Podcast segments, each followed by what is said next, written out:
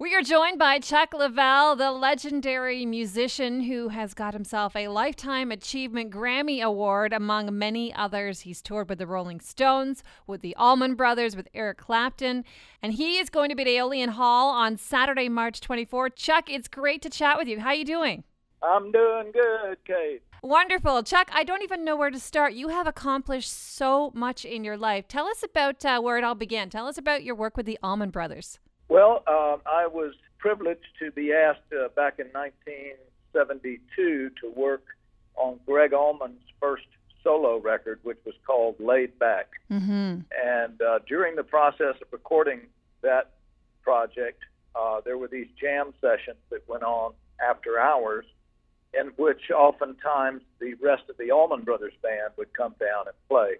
And of course, this was uh, about a year after the death of Duane Allman. So right. At the time, uh, the Allman Brothers was just a five-piece band with no replacement for Duane, and they had done some touring in that configuration. As I said, Gregg wanted to uh, take some time to do a solo record, and that record was going really, really well. These jam sessions began to happen, and uh, after about two or three weeks of that, I get a call of the uh, president of Capricorn Records to come have a meeting with him, and Oh. I was thinking. I was thinking, well, what did I do wrong? You know. but I uh, walked into the offices and into his office, and sure enough, there's all the Allman Brothers there. And the, some pleasantries went down, and then the shoe dropped, and they said, "Listen, the guys feel like uh, this is going in a really great direction. They want to know if you you're interested in joining the band." Oh, my goodness. And the answer was certainly yes, I am, and yes, I did. Oh, that's amazing.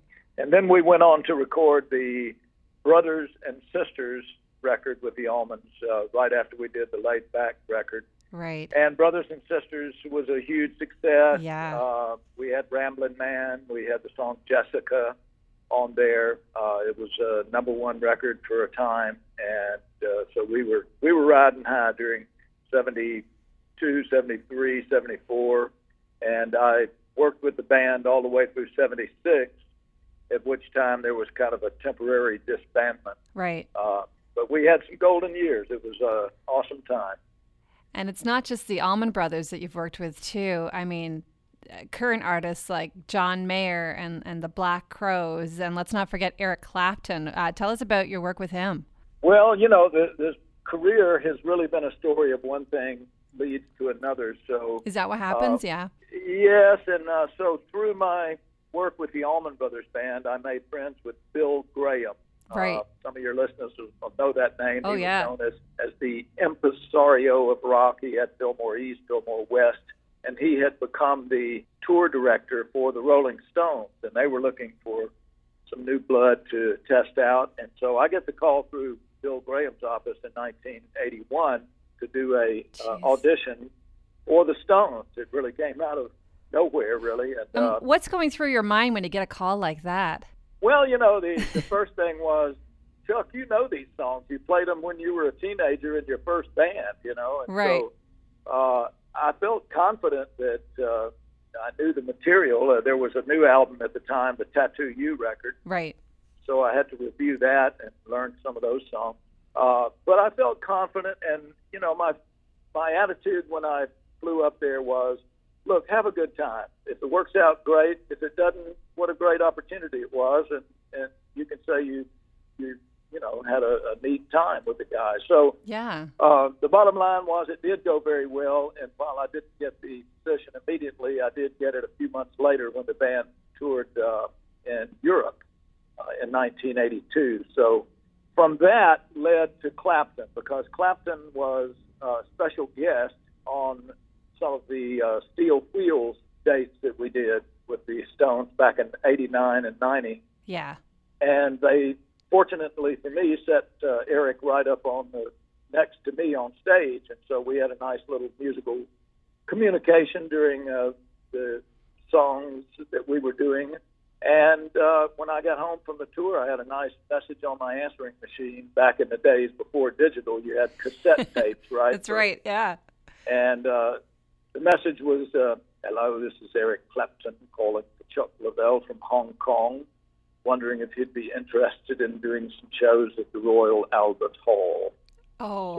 So, and and I still have that cassette, by the way. no kidding. What, And did you a- rewind it, play it again, play it again?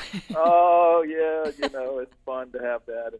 Uh, so I worked with Eric for wow. about two years, uh, and that led to doing a tour with George Harrison. George Harrison's last tour of Japan uh, that we Oh, did. wow. Uh, that was another landmark uh, opportunity, and George was just an amazing individual, just such a beautiful guy, and uh, I'm just so privileged I got a chance to work with him. But you know, that's that's pretty much the story. You know, it, it, one thing leads to another, and I've just been very, very fortunate. Is there a band out there that you, you haven't worked with yet that if they were to leave a message on your machine tomorrow, you would absolutely be joyous over? Oh man, yeah, sure. Um, I I'm friends with uh, Sheryl Crow. Love her work, uh, but I, Oh. and I have I have done a one-off TV program with Sheryl. She's going back out on tour this summer. I know she is, but so am I. So, uh, Ah. uh, no, but I like Sheryl's music, and yeah. uh, you know, I had the privilege of doing another one-off with Sting uh, some years back, and I've always enjoyed his music. Uh, that's someone I'd like to Yeah. work more in depth with.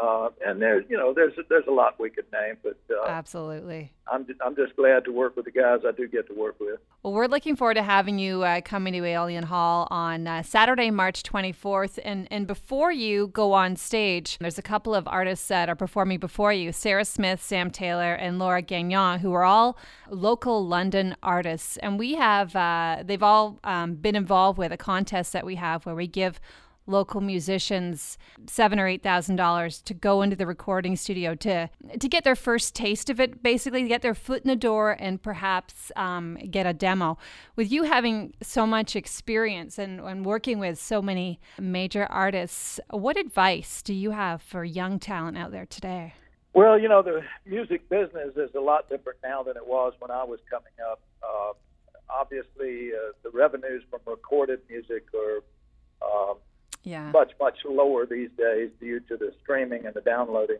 situation. So artists need to realize that uh, that uh, unless you are a huge name, somebody like Beyonce, Jay Z, or I don't know Madonna, or you know some of the hip hop and, and rap guys that get tremendous amounts of streaming and downloads that add up to you know a, uh significant income stream. I think Yeah. the reality that uh, you have to know is that uh, you need to tour. You know, you're Yeah. going to make your revenue from doing live dates. You're going to make revenue from if, if you have songs that might make it into a television program or a movie. right Uh, you need to look at the merchandising opportunities.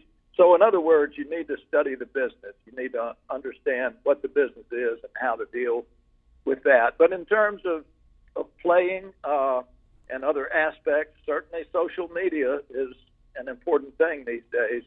And you need to have your, your work up on Facebook and on Instagram and whatnot. And it, there's a Yeah. balance to be had with that. You don't want to inundate fans with too much information.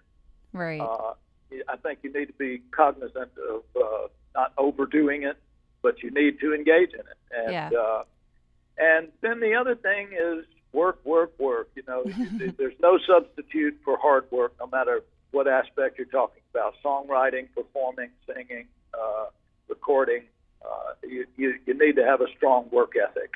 that's great advice Well, good, and I look forward to the seeing those artists. I think I might even uh, be doing a song with Sarah, so I look forward to that. You know what? All those things that you just talked about are, are things she's absolutely 100% uh, all over. Big hearted girl and, uh, and lots of talents. I know that the three of them are very excited. Well, that's great. We're going to have some fun that night, and I enjoy uh, presentation that we'll be doing is not only just music, but it's uh, some stories about the career and having some fun and little interaction with the uh, audience. So uh, I'm really looking forward to it. oh, it's going to be a great night. Chuck, really appreciate you taking the time to chat with us, and I uh, can't wait to see you on the 24th. Okay. Well, I enjoyed speaking to you, Kate, and uh, can't wait to see you in person up there. Sounds good. I'll see you then. Okay, you got it. Thanks, Chuck.